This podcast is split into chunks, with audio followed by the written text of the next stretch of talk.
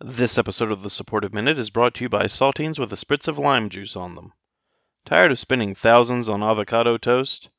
Try saltines with a spritz of lime juice on them and free up some much needed cash for a mortgage for you and your family. Saltines with lime juice on them.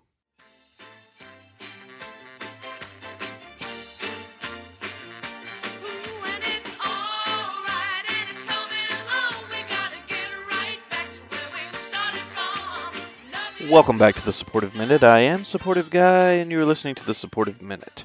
I'm joined today by Mike Maniscalco. Mike, why don't you introduce yourself to our listeners, and then I'd like to know do you think we'll ever see any anti enforcers in hockey? Players that help support and encourage the players on the opposing team? Thanks, supportive guy. It's a real pleasure to be here on the podcast.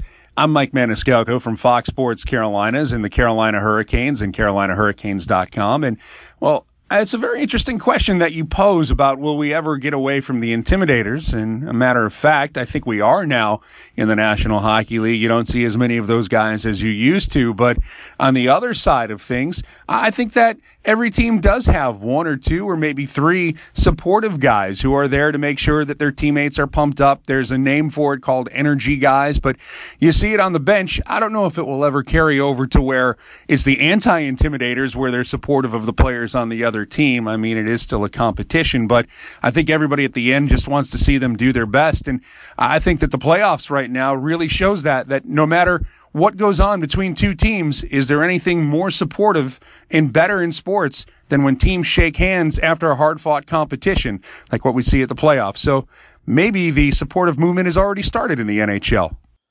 Well, that's great news. Sounds like we're making progress, and I think we all know how I feel about the handshake line. One more question while I've got you. Who's the nicest hockey player you've ever seen? Great question you've asked there. Who's the nicest player that I've had to deal with? And, you know, supportive guy, without trying to sidestep the question, I just feel that I would be leaving out so many great players, so many nice people who've shown support to the game, to their community, to their teams throughout the years, and of course the fans. So I don't want to single out one, but there are a few guys who stand out as far as how nice they were away from the ice and I go to Tuomo Ruutu, the former Carolina Hurricane. If we lived life the way that Tuomo did, we'd have a very, very supportive planet, that's for sure. But I can run down the list from Pat LaFontaine to Eric Staal to Cam Ward to Jay Harrison. I can go on and on, and I'm, I'm prattling. I don't mean to do so, but there is a sport out there called hockey, and it's filled with many supportive players, and I think people would like it and really give more support to it if they found out how many nice people are actually in the sport. Supportive guy. Thanks for giving me the opportunity to talk about that. Great stuff, Mike. Diplomatic and inclusive. That's all the time we have for today on the Supportive Minute. I'd like to thank Mike Maniscalco. Until next time, remember, you have value.